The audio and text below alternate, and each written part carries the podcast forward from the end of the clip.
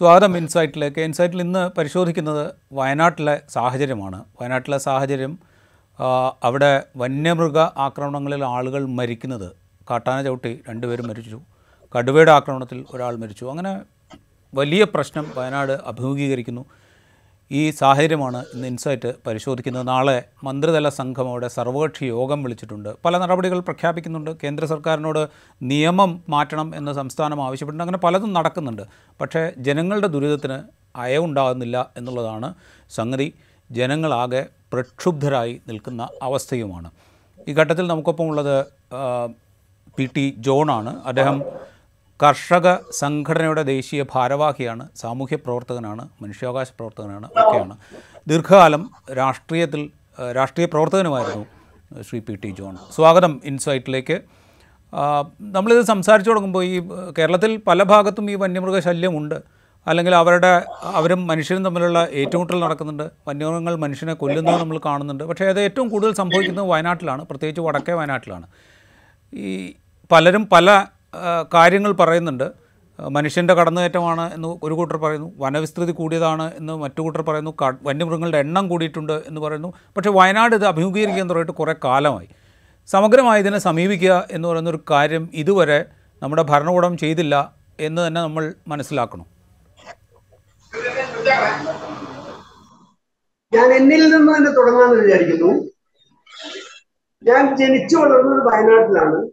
എനിക്കിപ്പോ എഴുപത്തിരണ്ട് വയസ്സായി. ഞാൻ ആയിരത്തി തൊള്ളായിരത്തി എഴുപതിൽ പത്താം ക്ലാസ് വയനാട്ടിൽ നിന്ന് പാസ്സായി കോഴിക്കോട് കോളേജിൽ പഠിക്കാൻ വരുന്നത് വരെ എൻ്റെ സ്കൂൾ വിദ്യാഭ്യാസ കാലം മുഴുവൻ ഞാൻ എവർഗ്രീൻ ഫോറസ്റ്റിനകത്തൂടി നാലര മൈൽ നടന്നിട്ടാണ് സ്കൂളിൽ പോയിക്കൊണ്ടിരുന്നത്. ലേഡി സ്മിത്ത് ഫോറസ്റ്റ് എന്ന് പറയുന്നത് ഒരു മദാമ്മയുടെ പേരിലുള്ള ഫോറസ്റ്റ് ആയിരുന്നു, എവർഗ്രീൻ ഫോറസ്റ്റ് ആയിരുന്നു. തരിയോട് പഞ്ചായത്തിലും പൊഴുതല പഞ്ചായത്തിന്റെ ആരംഭത്തിൽ എനിക്ക് എന്റെ പഞ്ചായത്തിൽ അന്ന് ഹൈസ്കൂളില്ല. അതുകൊണ്ട് ഞാൻ തൊട്ടടുത്തുള്ള തരിയോട് പഞ്ചായത്തിലെ ഗവൺമെന്റ് ഹൈസ്കൂളിലാണ് പഠിക്കാൻ പോയിരുന്നത്. ഞാൻ പറയുന്നത് അത്രയും വലിയ പെരും കാട്ടിനകത്തുകൂടി ദിവസേന ഞങ്ങൾ എന്നെ പോലെയുള്ള നിരവധി കുട്ടികൾ നടന്നുപോയി സ്കൂളിൽ പഠിക്കുകയും തിരിച്ചു വരികയും ചെയ്ത കാലത്തൊന്നും ഞങ്ങൾക്കാർക്കും ഒരു വന്യമൃഗ ശല്യവും വന്യമൃഗ ആക്രമണവും ഏറ്റിട്ടില്ല എന്നുള്ളിടത്തു നിന്ന് നമുക്ക് ആരംഭിക്കാം. അവിടുന്ന് ഇങ്ങോട്ട് ഇപ്പോ ഞാൻ സംസാരിക്കുന്ന സമയം എന്ന് പറയുന്നത് ഒരു അൻപത് അൻപത്തിരണ്ട് വർഷം അൻപത് അൻപത്തിരണ്ട് വർഷം കൊണ്ട് വയനാട്ടിലുണ്ടായ സംഭവങ്ങൾ എന്താണ്? ഞാൻ ഈ പറഞ്ഞ lady Smith forest evergreen forest ആയിരുന്നത് ഇന്ന് നിങ്ങൾ വന്ന് നോക്കിയാൽ കാണും അത് യൂക്കാലിപ്സ് പ്ലാന്റേഷൻ ആണ്. അത് യൂക്കാലിപ്സ് പ്ലാന്റേഷൻ ആണ്. അതുപോലെ വയനാടിന്റെ പല ഭാഗങ്ങളിൽ ഉണ്ടായിരുന്ന എവർഗ്രീൻ ഫോറസ്റ്റുകൾ ഒന്നുകിൽ യൂക്കാലിപ്റ്റസ് പ്ലാന്റേഷനോ അല്ലെങ്കിൽ അക്കേഷ്യ പ്ലാന്റേഷനോ അല്ലെങ്കിൽ മഞ്ഞക്കൊന്നയോ അതൊന്നുമല്ലെങ്കിൽ വനം വികസിപ്പിക്കാൻ വേണ്ടി ഉണ്ടാക്കിയ വനവികസന കോർപ്പറേഷൻ പ്ലാന്റേഷൻസ് ഉണ്ടാക്കി. തേയിലത്തോട്ടം കമ്പമലയിൽ ടീ പ്ലാന്റേഷൻ ഉണ്ടാക്കി. വേറെ ആരുമല്ല, ഫോറസ്റ്റ് ഡെവലപ്മെന്റ് കോർപ്പറേഷൻ ആണ് ഉണ്ടാക്കിയിട്ടുള്ളത്. അതേ ഫോറസ്റ്റ് ഡെവലപ്മെന്റ് കോർപ്പറേഷൻ തന്നെ പുൽപ്പള്ളി ടു ബത്തേരി റൂട്ടില് പ്ലാന്റേഷൻ ഉണ്ടാക്കി. ഇങ്ങനെ എവർഗ്രീൻ ഫോറസ്റ്റിനെ വെട്ടി വെളുപ്പിച്ച് പ്ലാന്റേഷൻസ്, തേക്ക് പ്ലാന്റേഷൻ, മഞ്ചിയം പ്ലാന്റേഷൻ, യൂക്കാലിപ്സ് പ്ലാന്റേഷൻ, മഞ്ഞക്കൊന്ന കൊണ്ട് നടൽ, മറ്റ് ഏലത്തോട്ടം, ഇതുപോലെയുള്ള പ്ലാന്റേഷൻസ് ഉണ്ടാക്കുക വഴി വയനാട്ടിലെ എവർഗ്രീൻ ഫോറസ്റ്റിന്റെ മുപ്പത് ശതമാനം ഇല്ലാതാക്കിയതും വനത്തിൽ ജീവിക്കുന്ന വന്യജീവികൾക്കുള്ള ഭക്ഷണവും വെള്ളവും അവർക്ക് ഇല്ലാതാക്കിയതും മറ്റാരുമല്ല വനം വകുപ്പാണ് എന്നുള്ളത് ഡാറ്റ വെച്ച് തെളിയിക്കാൻ ഞാൻ തയ്യാറാണ്. ആരോട് ചലഞ്ച് ചെയ്യാൻ ഞാൻ തയ്യാറാണ്. ഇതിൽ വേറെ ആരെയുമല്ല കുറ്റം പറയേണ്ടത്. വനം സംരക്ഷിക്കാൻ ചുമതലപ്പെട്ട വനം വകുപ്പാണ്. വനം തകർത്തതും വന്യജീവികൾക്ക് കഴിക്കാനുള്ള ആഹാരം കിട്ടിക്കൊണ്ടിരുന്നത് ഇല്ലാതാക്കി വന്യജീവികളെ സാധാരണ കൃഷിക്കാരന്റെ കൃഷിയിടങ്ങളിലേക്ക് ഇറങ്ങി, അവരാരെയും ഉപദ്രവിക്കാൻ വേണ്ടി വരുന്നവരല്ല, അവർക്ക് കാട്ടിനകത്ത് കുടിക്കാൻ വെള്ളവും കഴിക്കാൻ ആഹാരവും ഇല്ലാതായപ്പോൾ അവർ ആഹാരം തേടിയും വെള്ളം തേടിയും പുറത്തേക്ക് വരുന്നു. അത് കൃഷിക്കാരനെ സംബന്ധിച്ചിടത്തോളം ഉപദ്രവമായി മാറുന്നു. അവന്റെ ഉൽപ്പന്നങ്ങൾ അവന് കിട്ടാതാവുന്നു. ഇത് ഈ ഈ സാഹചര്യം സൃഷ്ടിച്ചതിനകത്ത് സർക്കാരിനും വനം വകുപ്പിനുമുള്ള ഉത്തരവാദിത്വം ചെറുതല്ല. നിങ്ങളുടെ ഇത് എൻഡോസൾഫാൻ തളിച്ച് ഒരു നാട്ടിലെ ജനങ്ങളെ മുഴുവൻ സർക്കാരിന്റെ ഉത്തരവാദിത്വത്തിലുള്ള ഹെലികോപ്റ്ററുകളിൽ ആകാശത്തുകൂടി വിഷം ബദലിയാണ് എൻഡോസൾഫാൻ അവിടെ ആളുകൾ മുഴുവൻ ജീവിതം തകർന്നു പോയത്. ഇതേപോലെ തന്നെ സർക്കാർ സംവിധാനങ്ങൾ തന്നെയാണ് കൊക്കക്കോളയ്ക്ക് പിന്നെ പ്ലാന്റ് ഉണ്ടാക്കാൻ അനുവാദം കൊടുത്ത് അവിടുത്തെ കൃഷിഭൂമി മുഴുവൻ വിഷമയമാക്കി, അവിടുത്തെ കൃഷിക്കാരുടെ ജീവിതം ഇല്ലാതാക്കി. പ്ലാച്ചിമടയിൽ ഇന്നും കർഷകർ അവരുടെ കോമ്പൻസേഷന് വേണ്ടി പോരാട്ടം നടത്തിക്കൊണ്ടിരിക്കുകയാണ്. അപ്പൊ ഞാൻ പറഞ്ഞു വരുന്നത് എൻഡോസൾഫാനായാലും പ്ലാച്ചിമടയായാലും ഈ വനം വകുപ്പ് വയനാട്ടിൽ നടത്തിയിട്ട് വയനാട്ടിലല്ല കേരളത്തിൽ ആഗമനം നടത്തിയിട്ടുള്ള അവരുടെ പ്രവർത്തനങ്ങൾ എടുത്ത് പരിശോധിച്ചാൽ ഇതെല്ലാം ജനവിരുദ്ധവും ദേശവിരുദ്ധവുമായി എവിടുന്നൊക്കെയോ കിട്ടുന്ന കുറെ പണത്തിന് വേണ്ടി ചെയ്യുന്ന കൊടും ക്രൂരതകളായിട്ട് മാത്രമേ നമുക്ക് കാണാൻ കഴിയുള്ളൂ. അപ്പൊ ആ സാഹചര്യങ്ങളൊക്കെ സൃഷ്ടിക്കപ്പെട്ടിട്ടുണ്ടെങ്കിൽ അത് നയപരമായി സർക്കാരിന്റെ നയത്തിലുള്ള പാളിച്ചകൾ കൊണ്ട് തന്നെ സംഭവിച്ചിട്ടുള്ളതാണ് എന്ന് പച്ചയ്ക്ക് പറയാൻ പറ്റും. എന്റെ കുട്ടിക്കാലം മുഴുവൻ ഞാൻ പലപ്പോഴും എൻ്റെ നാട്ടിലെ കുറിച്ചരും മുളകുർമരും ഒക്കെ നടത്തുന്ന നായാട്ടിന്റെ കൂടെ ഉച്ചാലിനും തുലാപ്പത്തിനും ഒക്കെ കൂടെ പോകാറുണ്ട്. അവരുടെ കൂടെ നായാട്ട് സംഘത്തിൽ കൂട്ടില്ലെങ്കിൽ പോലും അവര് നായാടി പിടിച്ചു കൊണ്ടുവരുന്ന ഒരു ഒരു പന്നിയാവട്ടെ എന്തിനാണെങ്കിലും അത് വീതം വെക്കുമ്പോൾ അവിടെ ചുറ്റുവർത്ത് നിൽക്കുന്ന ഞങ്ങളെപ്പോലുള്ള കുട്ടികൾക്കൊക്കെ ഒരു ഓഹരി ആദിവാസികൾ തന്നുവിടുമായിരുന്നു. ഇത് അവരുടെ കസ്റ്റമറി ജീവിതത്തിന്റെ സാമ്പ്രദായിക നിയമത്തിന്റെ ഭാഗമായിരുന്നു. അവരുടെ എല്ലാ ആഘോഷങ്ങൾക്കും അവർക്ക് അവകാശപ്പെട്ട ഒരു സംഗതിയാണ് ഈ പിന്നെ നായാട്ടുള്ളത്. ആ നായാട്ട് ഇവർ പൂർണ്ണമായും നിരോധിച്ചു. ആ നായാട്ട് നിരോധിക്കേണ്ട ഒരു ആവശ്യമില്ല. വനം അവരുടെ അവർക്ക് അവകാശപ്പെട്ടതാണ്. അവർ സംരക്ഷിക്കുന്നതാണ് വനം. അവർ സംരക്ഷിക്കുന്ന വനം അവർക്ക് പൂർണ്ണമായി അതിന്റെ എക്കോളജി അതിന്റെ സെൻസിറ്റിവിറ്റി അറിയാം, അതിന്റെ ഇക്കോസിസ്റ്റം അറിയാം. ആ വനത്തിന്റെ ഇക്കോസിസ്റ്റം അനുസരിച്ച് ഇന്നും ഞാൻ പറയാം, ആദിവാസികൾ പരിരക്ഷിക്കുന്ന പോലെ വാട്ടർ കൺസർവേഷൻ നടത്തുന്ന, വെള്ളത്തിന്റെ പരിരക്ഷ നടത്തുന്ന വേറൊരാളെ നിങ്ങൾക്ക് കാണാൻ പറ്റില്ല. അവർക്ക് കോടിക്കണക്കിന് രൂപയൊന്നും വേണ്ട. ഏത് ചെറിയ ജലസ്രോതസ് പോലും എത്ര ഭംഗിയായി മനോഹരമായി കേണികളായി അവർ ഉപയോഗിക്കുകയും അത് വിഷമയമാകാതെ കാത്തു സൂക്ഷിക്കുകയും ചെയ്യുന്നുണ്ട് എന്നുള്ളത് പരിശോധിച്ചാൽ കാണാം. പാകത്തെ കോട്ടയിലൊക്കെയുള്ള കേണിയൊന്നും കണ്ടിട്ടുണ്ടെങ്കിൽ ആളുകൾക്ക് മനസ്സിലാവും. അപ്പൊ ഭൂമിയെക്കുറിച്ചും പ്രകൃതിയെക്കുറിച്ചും പ്രപഞ്ചത്തെക്കുറിച്ചും കൃത്യധാരണയുള്ള ആ ആദിവാസി സമൂഹത്തെ പൂർണ്ണമായി ഈ ഡെവലപ്മെന്റ് പ്രോസസ്സുകൾ കട്ട് ചെയ്ത് മാറ്റിക്കൊണ്ടാണ് ഈ ഉദ്യോഗസ്ഥന്മാർ, ബ്യൂറോക്രസി അവരുടെ നയങ്ങളും പരിപാടികളും നടപ്പാക്കിയിട്ടുള്ളത്. അത് തന്നെയാണ് ആദ്യത്തെ തെറ്റ്. ആ തെറ്റ് തിരുത്താൻ ഇപ്പോഴും സാധ്യതയുണ്ട്.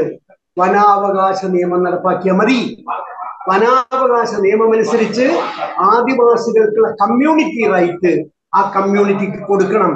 ഞാൻ പറയട്ടെ, ഇടതുപക്ഷം ഭരിക്കുന്ന കേരളത്തിൽ ഇന്ന് നാഴിക വരെ ഒരു കമ്മ്യൂണിറ്റിക്ക് പോലും, ഒരു ആദിവാസി കമ്മ്യൂണിറ്റിക്ക് പോലും ഒരു ഇടത്തു പോലും അവരുടെ കമ്മ്യൂണിറ്റി റൈറ്റ് കൊടുത്തിട്ടില്ല. തിരുനെല്ലി പഞ്ചായത്തിൽ പിന്നെ എൺപത് ശതമാനം ആദിവാസികളുള്ള ഒരു ഒരു പഞ്ചായത്താണ്. അവിടെ പെസ അവർക്ക് നടപ്പാക്കിക്കൂടെ? നടപ്പാക്കിയിട്ടുണ്ട്. അത് നിയമമാണ്. ആദിവാസികൾക്ക് വേണ്ടി നടപ്പാക്കാൻ ഉണ്ടാക്കിയ നിയമങ്ങൾ നടപ്പാക്കുന്നില്ല. വേറെ ഏതെങ്കിലും സമുദായക്കാരാണെങ്കിൽ സമ്മതിക്കുമോ? ആദിവാസിക്ക് അവകാശപ്പെട്ട വന അവകാശ നിയമം നടപ്പാക്കാതിരിക്കുമ്പോ ആദിവാസി ആയതുകൊണ്ടല്ലേ മിണ്ടാണ്ടിരിക്കുന്നത്? വേറെ നായരുടെയോ നമ്പ്യാരുടെയോ നസ്രാണിയുടെയോ വേറെ ഏതെങ്കിലും മതക്കാരുടെയോ സമുദായക്കാരുടെയോ അവർക്ക് അവകാശപ്പെട്ട നിയമമാണ് നടപ്പാക്കാതിരുന്നെങ്കിൽ അവരൊക്കെ ബഹളം വെക്കില്ലേ? ഇത് ആദിവാസി ആയതുകൊണ്ട് അവരെ കോർണർ ചെയ്ത് മുകളിലാണ് ചെയ്തിട്ടുള്ളത്. അവരുടെ അവർക്ക് വനാവകാശവും കമ്മ്യൂണിറ്റി റൈറ്റും കൊടുത്തിട്ടുണ്ട് എങ്കിൽ ഞാൻ ഉറപ്പിച്ചു പറയുന്നു, അവർക്ക് കാടിനെ അറിയാം, അവർക്ക് വന്യജീവികളെ അറിയാം. അവര് അതിനനുസരിച്ച് ബാലൻസ് ചെയ്ത് ആ സിസ്റ്റം, ആ ഇക്കോ സിസ്റ്റം, ഇതൊരു ഒരു അഗ്രോ എക്കോ സിസ്റ്റം അവർക്ക് കൊണ്ടു നടക്കാൻ അറിയാം. ഞാനിത് അനുഭവിച്ച, ഞാൻ അവിടെ ജനിച്ചു വളർന്നിട്ടുള്ള ആളാണ്. എൻ്റെ കൂടെ ജീവിച്ചിട്ടുള്ള കാടരാണെങ്കിലും കുറിച്ചരാണെങ്കിലും പണിയരാണെങ്കിലും നായ്ക്കരാണെങ്കിലും ഈ എല്ലാ ഗോത്ര സമൂഹങ്ങളുടെയും കസ്റ്റംസും അവർ, ഞാൻ അവരുടെ പക്ഷത്ത് നിൽക്കുന്ന ഒരാളാണ്. നൂറ് ശതമാനം ഹൺഡ്രഡ് പെർസെന്റ് അവനൊരു തെറ്റ് ചെയ്താലും ആ തെറ്റിന്റെ കൂടെ നമ്മൾ നിൽക്കൂ, അവരെ തള്ളി പറയില്ലേ. കാരണം അവർ അർഹിക്കുന്നു ഈ സമൂഹത്തിലെ ഏറ്റവും, കാരണം അവർക്കൊരു ഒരു നോളജ് സിസ്റ്റം ഉണ്ട്, ഒരു ബേസിക് ആയിട്ടുള്ള ജ്ഞാന വ്യവസ്ഥയുണ്ട്. ആ ജ്ഞാന വ്യവസ്ഥയെ നമ്മുടെ ഭരണകൂടം അംഗീകരിച്ചിട്ടില്ല, നമ്മുടെ പൊതുസമൂഹം അംഗീകരിച്ചിട്ടില്ല.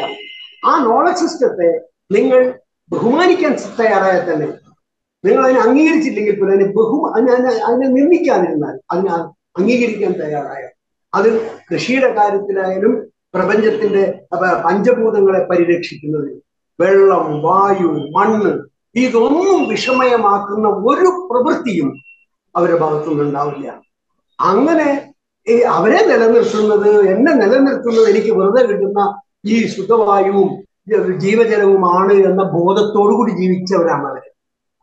നേരെ മറിച്ച് ബാക്കി നമ്മൾ എന്നെപ്പോലെയുള്ള ആളുകളൊക്കെ എങ്ങനെയും പണം ഉണ്ടാക്കണം, ആ പണം ഉണ്ടാക്കാൻ ഞാൻ എന്ത് വിഷവും മണ്ണിലിട്ടിട്ടാണെങ്കിലും വേണ്ടില്ല, എവിടെ വിതറിയിട്ടാണെങ്കിലും വേണ്ടില്ല, എനിക്ക് പണം ഉണ്ടായാൽ മതി എന്ന രീതിയിൽ പോയിട്ടുള്ള ആളുകളാണ്. ഈ വ്യത്യാസം വലിയ വ്യത്യാസമാണ്. പ്രപഞ്ചത്തെയും പഞ്ചഭൂതങ്ങളെയും ബഹുമാനിച്ചു മാറ്റുന്ന യൂണിറ്റിയോട് നമ്മുടെ സമൂഹം കാണിച്ച അന്യായം ചെറുതല്ല. ശ്രീ ജോൺ, നമ്മളിത് പറയുന്നത് നമ്മളിത് പറയുമ്പോൾ ഈ മാറ്റം, ഇപ്പം ഈ താങ്കൾ പറഞ്ഞ ഈ അൻപത് വർഷത്തിനിടെ താങ്കൾ തന്നെ നേരിട്ട് കണ്ട ഈ മാറ്റം സംഭവിച്ചു കഴിഞ്ഞിരിക്കുന്നു. അവിടെ യൂക്കാലിപ്സ് തോട്ടങ്ങളായിരിക്കുന്നു, അല്ലെങ്കിൽ അക്കേഷ്യ തോട്ടങ്ങൾ വന്നിരിക്കുന്നു, മഞ്ഞക്കൊന്ന, വിവിധ വിവിധ പ്ലാന്റേഷൻസ് ഒരുപാടുണ്ട്. അപ്പോൾ ഇതിലേക്ക് മാറിയിരിക്കുന്നു. അപ്പോൾ ഇനി പുതിയ സാഹചര്യത്തിൽ ഇത് ഇതാണ് യാഥാർത്ഥ്യമെന്ന് മനസ്സിലാക്കിക്കൊണ്ടുള്ള ചില കാര്യങ്ങളല്ലേ സാധിക്കുകയുള്ളൂ. അപ്പോൾ അതിലേക്ക് എങ്ങനെയാണ് സർക്കാരിന് നീങ്ങാൻ പറ്റുക? നീക്കാൻ പറ്റുന്നതിൽ എൻ്റെ നിർദ്ദേശങ്ങളിൽ ഒന്ന് ഒന്ന് രാജ്യം അംഗീകരിച്ചിട്ടുള്ള വനാവകാശ നിയമം വയനാട്ടിൽ നടപ്പാക്കുക. സിമ്പിൾ. പുതിയ നിയമമൊന്നും ഉണ്ടാക്കണ്ട. രാജ്യത്ത് പാസാക്കി വെച്ചിട്ടുള്ള വനാവകാശ നിയമം അനുസരിച്ച് കമ്മ്യൂണിറ്റി റൈറ്റ് ആദിവാസികൾക്ക് കൊടുക്കുക. വനത്തിന്റെയും വന്യജീവികളുടെയും പരിരക്ഷ അവരിൽ നിക്ഷിപ്തമാക്കുക. ഒരു മനുഷ്യനെയും വന്യജീവികൾ ആക്രമിക്കാത്ത അവസ്ഥ സൃഷ്ടിക്കാൻ അവർക്കാവും. അവർക്കാവും. I am hundred percent confident. Number one. Number two, വനം വന്യജീവി വകുപ്പിന് പണ്ട് ഒരു ഒരു കൺസർവേറ്ററുടെ അല്ലെങ്കിൽ ഒരു ചീഫ് കൺസർവേറ്റർ ഉണ്ടായിരുന്ന സ്ഥാനത്ത് ഇന്ന് നൂറുകണക്കിന് ചീഫ് കൺസർവേറ്റർമാരും പ്രിൻസിപ്പൽ കൺസർവേറ്ററും പ്രിൻസിപ്പൽ കൺസർവേറ്റർമാരും ആയിട്ട് വലിയൊരു പാരഫർനേലിയുണ്ട്. ഇവരാരും തന്നെ ഗാർഡ് മുതൽ ഏറ്റവും മുകളിലിരിക്കുന്ന ഉദ്യോഗസ്ഥൻ വരെയുള്ള എല്ലാവരും ഇരിക്കുന്നതും ജോലി ചെയ്യുന്നതും നഗരങ്ങളിലാണ്. ഇവരാരും കാടിനകത്ത് ഇരിക്കുന്നില്ല, ജോലി ചെയ്യുന്നില്ല. ഇവരുടെ ജോലി കാട് സംരക്ഷിക്കലാണ്, വന്യജീവികളെ സംരക്ഷിക്കലാണ്. കാടിനെയും വന്യജീവികളെയും സംരക്ഷിക്കേണ്ടവർ എവിടെ ഇരിക്കണം? കാട്ടിനകത്തിരിക്കണം. അവരുടെ ആഫീസ് കാട്ടിലായിരിക്കണം, അവരുടെ ജോലി കാട്ടിലായിരിക്കണം. അവർ കാട്ടിൽ ജോലി ചെയ്താൽ വന്യജീവികൾ പുറത്തിറങ്ങില്ല.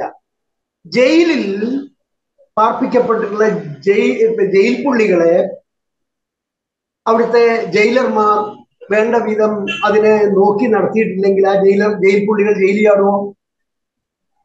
ജയിലിൽ പാർപ്പിക്കപ്പെട്ടിട്ടുള്ള കുറ്റവാളികൾ അതിനുള്ളിൽ നിൽക്കുന്നത് അവർ ജയിലിൽ ചാടിയാൽ അവരെ അവരെ തടയാനുള്ള സിസ്റ്റം അവിടെ ഉണ്ടെന്നുള്ളത് കൊണ്ടാണ്. ഈ ചെറിയ പാരഫർനേലിയ അല്ല എന്ന് ഞാൻ പറയുന്നത്. ഈ ഈ വനം വകുപ്പിന്റെ ഉദ്യോഗസ്ഥന്മാർ ഗാർഡ് മുതൽ പ്രിൻസിപ്പൽ കൺസർവേറ്റർ ഓഫ് ഫോറസ്റ്റ് വരെയുള്ള മുഴുവൻ ആളുകളും കാട്ടിൻ്റെ ഉള്ളിൽ താമസിക്കുകയും അവിടെ പണിയെടുക്കുകയും ചെയ്യണം. അവരാരും അതിൻ്റെ അകത്തില്ല. കാട്ടിൻ്റെ ഉള്ളിൽ ജോലി ചെയ്യുന്നത് ഈ പാവം ആദിവാസി വാച്ചർമാരോ അല്ലെങ്കിൽ താൽക്കാലിക ജീവനക്കാരോ മാത്രമാണ്. അവര് റിപ്പോർട്ട് ചെയ്യുമ്പോൾ മാത്രമാണ് ഈ ഉദ്യോഗസ്ഥന്മാർ അവരെ വണ്ടിയും ചെണ്ടയൊക്കെ ആയിട്ട് കാട്ടിനുള്ളിലേക്ക് ചെല്ലുന്നത്. ഈ ഡിപ്പാർട്ട്മെന്റിനെ കൊണ്ട് ഈ നാട്ടിലെ ഒരു പൊതുജനങ്ങൾക്ക് ഒരാവശ്യമില്ല. വനം വകുപ്പിനെ കൊണ്ട് എനിക്കോ എന്റെ നാട്ടിലെ സാധാരണ മനുഷ്യർക്കോ ഒരാവശ്യമില്ല. അതുകൊണ്ട് നിങ്ങളുടെ ആഫീസ് എന്തിനാണ് നാട്ടിൽ വെച്ചോണ്ടിരിക്കുന്നത്? നിങ്ങളുടെ ആഫീസ് കാട്ടിൽ വെച്ചോ. നിങ്ങളെ കൊണ്ട് നാട്ടുകാർക്ക് ഒരാവശ്യമില്ല. വനം വകുപ്പിനെ കൊണ്ട് ഈ നാട്ടുകാർക്ക് ഒരാവശ്യവുമില്ല. അപ്പൊ പിന്നെ നിങ്ങളുടെ ആഫീസ് കാട്ടിനുള്ളിൽ വെച്ചോ. നിങ്ങൾ അവിടെ പണിയെടുക്കും. നിങ്ങളുടെ ജോലി കാട് സംരക്ഷിക്കലും കാട് നശിപ്പിക്കലല്ല.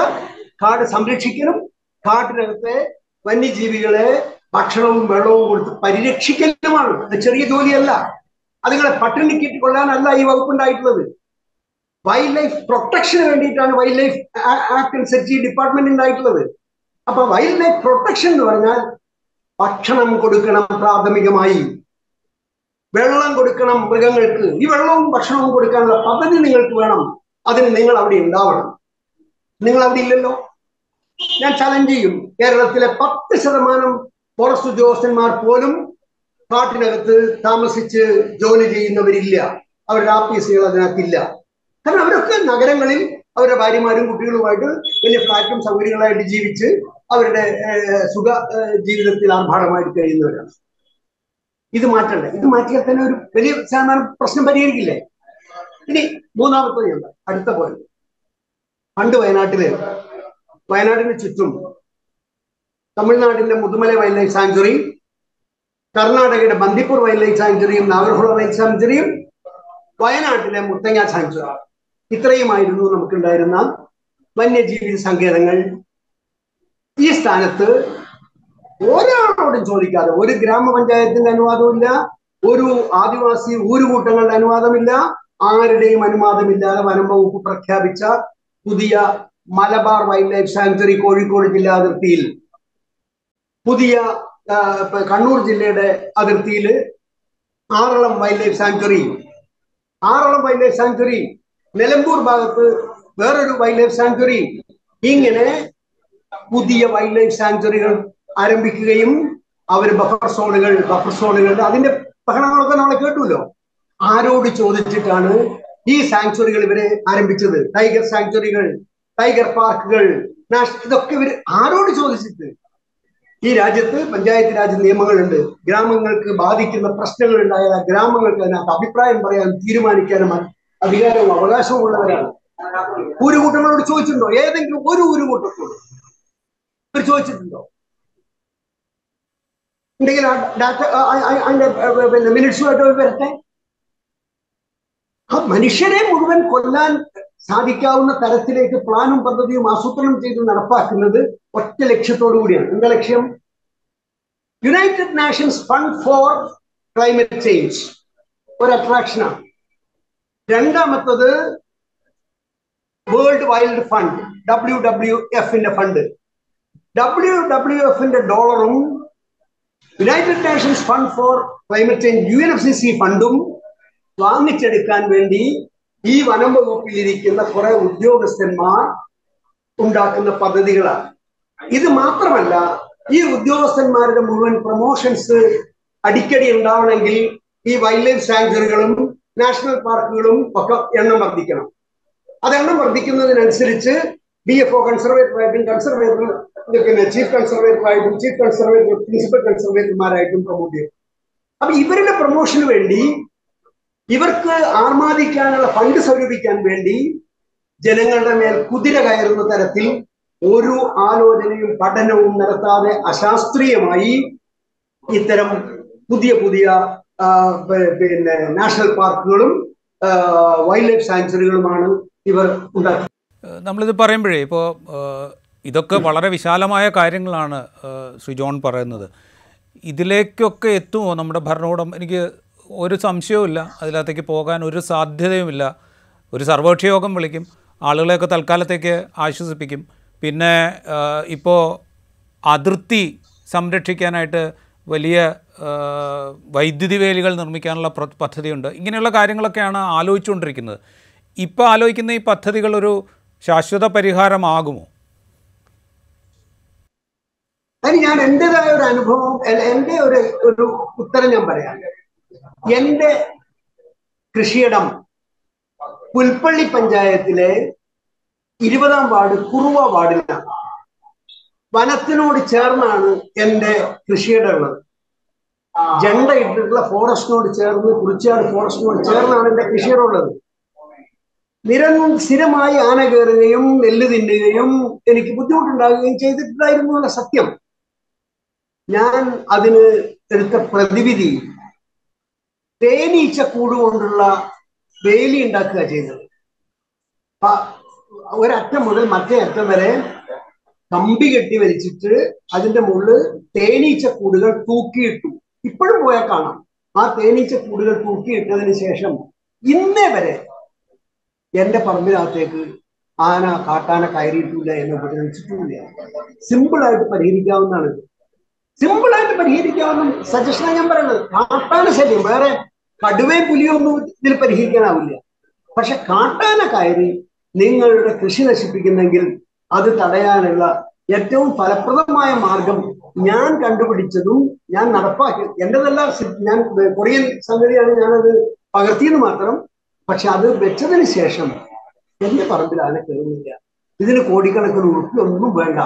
ഇതൊരു വളരെ നോൺ വയലന്റ് മെത്തേഡാണ് മെത്തേഡാണ് അഹിംസാ മാർഗത്തിൽ ആനയെ ഉപദ്രവിക്കാതെ തന്നെ ആനയിൽ നിന്ന് നിങ്ങളുടെ കൃഷിയെ സംരക്ഷിക്കാൻ പറ്റും.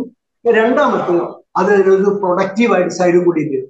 ഒരു സീസൺ ആകുമ്പോൾ ഒരു പെട്ടിയിൽ നിന്ന് ഒരു മൂന്ന് കിലോ നല്ല ശുദ്ധമായ തേനും കിട്ടും. അപ്പൊ ഈ ഒരു മാർഗം സർക്കാരിന് ആലോചിക്കാം. അവർ ആലോചിക്കില്ല. എന്താ കാരണം വെച്ചാൽ ഇതിനകത്ത് കൊള്ളയടിക്കാൻ വകുപ്പില്ല. ട്രെഞ്ച് കുഴിക്കുകയും കോൺട്രാക്ടറും പിന്നെ അങ്ങനത്തെ സംവിധാനം വരുത്തി അതിലൂടെ പണം അടിച്ചു മാറ്റാൻ വേണ്ടി കുറെ ഉദ്യോഗസ്ഥന്മാരും കുറെ രാഷ്ട്രീയക്കാരും കൂടി നടക്കുന്ന ഒരു ഏർപ്പാടാണ് ഈ വികസനം എന്ന് പറഞ്ഞ സാധനം. വളരെ ക്ലിയർ ആണോ? ഈ ഇതിന്റെ പേരിലാണെങ്കിലും കുറെ കൊള്ള നടത്താനുള്ള വഴിയുണ്ടെങ്കിൽ അതേ അവർ ചെയ്യൂ. അല്ലാതെ അഹിംസാ മാർഗത്തിൽ വന്യമൃഗങ്ങൾക്ക് ശല്യമില്ലാതെ കൃഷിയെ സംരക്ഷിക്കാൻ ഈ മാർഗം സ്വീകരിച്ചാൽ അത് കൃഷിക്കാരന് നല്ല തേനുണ്ടാക്കാനും അവരുടെ ആരോഗ്യം വർദ്ധിപ്പിക്കാനും കൂടി ഗുണം ചെയ്യും. എന്നാൽ ഇതാവാം എന്നവർ ചിന്തിക്കോ? ചിന്തിക്കില്ല.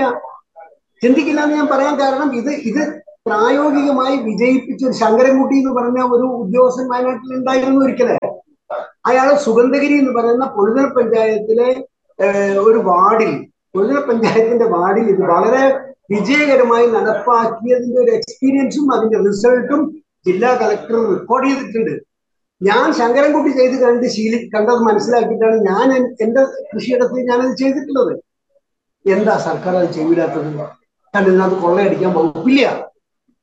ഇത് ഡയറക്റ്റ് ബെനിഫിഷ്യറി അവർക്കും കൂടി റോളുണ്ട്. അവര് അവർ അവരെ പരിരക്ഷിക്കുകയും പരി സംരക്ഷിക്കുകയും ചെയ്യേണ്ടതാണ്. ആ സംഗതി ചെയ്യാവുന്നതാണ്. അത് ചെയ്യില്ല. പിന്നെ ഇതിനെക്കുറിച്ചൊക്കെ എന്തെങ്കിലും അന്തവും ഒരു വിവരവും ഉള്ളവനല്ല കേരളത്തിന്റെ ഇന്നത്തെ ഈ ഈ പിന്നെ വകുപ്പ് മന്ത്രി. ഒരു ഗ്രാഹ്യത്തിനെ കുറിച്ചില്ല എന്ന് മാത്രമല്ല, അയാൾ വെറും ഉദ്യോഗസ്ഥന്മാർ പറയുന്നത് മാത്രം കേട്ടിട്ട് അതിന്റെ അടിയിൽ ഒപ്പിട്ട് കൊടുക്കുന്ന ഒരാളെന്നല്ലാതെ ആ ഉദ്യോഗസ്ഥന്മാരോട് തിരിച്ച് അയാളുടെ അറിവിന്റെ അടിസ്ഥാനത്തിൽ അയാൾ മനസ്സിലാക്കിയതിന്റെ അടിസ്ഥാനത്തിൽ വർത്തമാനം പറയുന്ന ഒരാളല്ല അയാൾ. അത് ഏറ്റവും അവസാനമായി ഈ കഴിഞ്ഞ നിയമസഭയിൽ ഇവര് നിയമം പാസാക്കിയിട്ടുണ്ട്. കേരള സ്വകാര്യ വനം നിക്ഷിപ്തമാക്കലും പതിച്ചു കൊടുക്കലും നിയമം രണ്ടായിരത്തി ഇരുപത്തി മൂന്ന് ആ നിയമം നോക്കിയാൽ നിങ്ങൾക്ക് മനസ്സിലാവും. റവന്യൂ വകുപ്പ് എല്ലാ നടപടിക്രമങ്ങളും പൂർത്തിയാക്കി ചട്ടപ്രകാരം ആളുകൾക്ക് കൊടുത്തിട്ടുള്ള പട്ടയങ്ങൾക്ക് വനം വകുപ്പിനൊരു ബാധകമല്ല. ആ പട്ടയങ്ങൾ വനം വകുപ്പിന് ബാധകമല്ല എന്നൊരു നിയമം പാസാക്കി വെച്ചിരിക്കുകയാണ്. അൻപത് കൊല്ലത്തെ പിൻകാല പ്രാബല്യത്തോടുകൂടി അൻപത് കൊല്ലത്തെ പിൻകാല പ്രാബല്യത്തോടുകൂടി അങ്ങനെ ഒരു നിയമം ഈ കേരള നിയമസഭയിൽ പാസാക്കി ഗവർണറെ കൊണ്ട് ഒപ്പിടിച്ചു വെച്ചിരിക്കുകയാണ്. എന്ന് പറഞ്ഞാൽ സിമ്പിൾ ഇത്രയേ ഉള്ളൂ. എന്റെ നാലേക്കർ ഭൂമി പാകത്ത് കിടക്കുന്നത് എനിക്ക് പട്ടയമുണ്ട്, ആധാരമുണ്ട്, അടിയാധാരമുണ്ട്, ഒക്കെ ഉണ്ട്. ബ്രിട്ടീഷ് കാലം മുതലുള്ള എന്റെ വനം വകുപ്പ് രൂപം കൊള്ളുന്നതിന് വനം വകുപ്പ് എന്ന് പറയുന്നത് ഉണ്ടാവുന്നതിന് മുമ്പേ അതിന്റെ ഉടമസ്ഥാവകാശം സ്ഥാപിക്കപ്പെട്ടിട്ടുള്ള ഭൂമി എന്റെ കയ്യിലുണ്ട്. അതിനെനിക്ക് പട്ടയമുണ്ട്. പക്ഷെ ആ പട്ടയ ഭൂമി നാളെ വനമാണ് വനമാക്കുന്നു എന്ന് വനം വകുപ്പ് തീരുമാനിച്ചാൽ ഞാൻ എന്റെ പട്ടയവും കടലാസും കൊണ്ട് എന്ന് കഴിഞ്ഞാൽ അവർ പറയും ഈ പട്ടയം ഞങ്ങൾക്ക് ബാധകമല്ല. നിയമ നിയമം പ്രസാരിക്കില്ലേ? എന്റെ പട്ടയത്തിന് ഒരു വിലയില്ല. സർക്കാരിന്റെ വന റവന്യൂ വകുപ്പ് എനിക്ക് തന്നിരിക്കുന്ന പട്ടയത്തിന് വനം വകുപ്പിന് അത് ബാധകമല്ല എന്ന് പറഞ്ഞൊരു നിയമം കേരളത്തിൽ പാസാക്കി വെച്ചിരിക്കുകയാണ്. ഇതിനേക്കാൾ വലിയ ചതി ഈ നാട്ടിലെ ജനങ്ങളോട് ചെയ്യാനുണ്ടോ? ഇതിനേക്കാൾ വലിയ ചതി നിയമം പാസാക്കി വെച്ചിരിക്കുകയാണ് ഈ മന്ത്രി.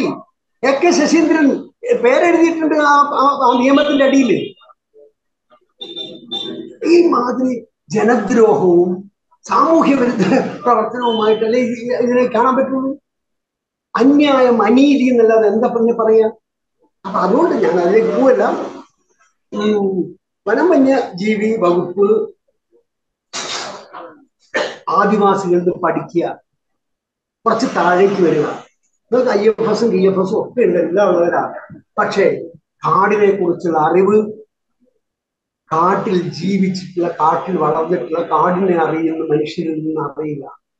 അതിലൂടെ നിങ്ങൾക്ക് വളരെ ഇഫക്റ്റീവായിട്ടുള്ള പ്രവർത്തനം. ഞാൻ പറഞ്ഞില്ലേ, എൻ്റെ ഒരു എക്സ്പീരിയൻസ് എന്ന് പറയുന്നത് മുഴുവൻ ഇവരിൽ നിന്ന്, അവരെ അറിയാൻ ശ്രമിക്കുകയും അവരിൽ നിന്ന് പഠിക്കാൻ ശ്രമിക്കുകയും. ഞാൻ എൻ്റെ കോളേജ് വിദ്യാഭ്യാസത്തിന്റെ ഡിഗ്രി കൊണ്ടല്ല ഞാൻ നടക്കുന്നത്. ഞാൻ എഴുപത് മുതൽ എഴുപത്തേഴ് വരെ കോളേജ് വിദ്യാഭ്യാസം നടത്തിയിട്ടുള്ള ഒരാളാണ്. പക്ഷെ അതിനേക്കാൾ എനിക്ക് അറിവ് തന്നിട്ടുള്ളത്, യൂണിവേഴ്സിറ്റി തന്നതിനേക്കാൾ അറിവ് എനിക്ക് കിട്ടിയിട്ടുള്ളത് ഈ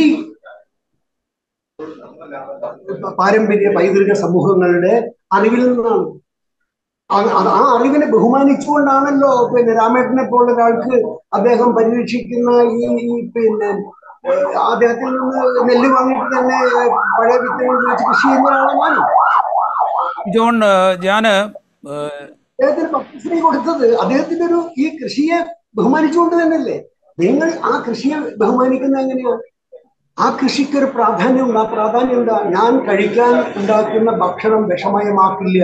ശ്രീജോൺ, ഞാനൊന്ന് ശ്രീജോൺ ഞാൻ ഞാനൊന്ന് ഇടപെടുകയാണ് ഞാൻ ഞാനൊന്ന് ഇടപെടുകയാണ് നമുക്കൊരു കാര്യം ചെയ്യാം. നാളെ എന്തായാലും സർവകക്ഷി യോഗം നടക്കുന്നുണ്ട്. സർവകക്ഷി യോഗത്തിൻ്റെ തീരുമാനം എന്താണ് എന്ന് അറിഞ്ഞതിന് ശേഷം നമുക്ക് ഒന്നുകൂടെ വിശദമായിട്ടിരിക്കാം, കുറച്ചുകൂടെ ഡീറ്റെയിൽ ആയിട്ട് സംസാരിക്കാം എന്നെനിക്ക് തോന്നുന്നു. സർവകക്ഷി യോഗത്തിൽ പുതിയ തീരുമാനങ്ങൾ അതിന്റെ ഔട്ട്കം നിങ്ങൾ പറഞ്ഞ പോലെ തന്നെ ഒന്ന് പാസീവ് ആക്കാനുള്ള എന്തെങ്കിലും കുറച്ച് സംഗതികൾ പറയും. ആഴത്തിലുള്ള ഒരു തീരുമാനവും അവർ ചർച്ച ചെയ്യില്ല, എടുക്കില്ല. തൽക്കാലം എന്തെങ്കിലും പാച്ചപ്പ് സംഗതികളൊക്കെ പിന്നെ സർവകക്ഷി യോഗത്തിൽ ചർച്ച ചെയ്ത് തീരുമാനമായിട്ട് പോകും. അതിനപ്പുറത്തേക്ക് ഒന്നുമില്ല.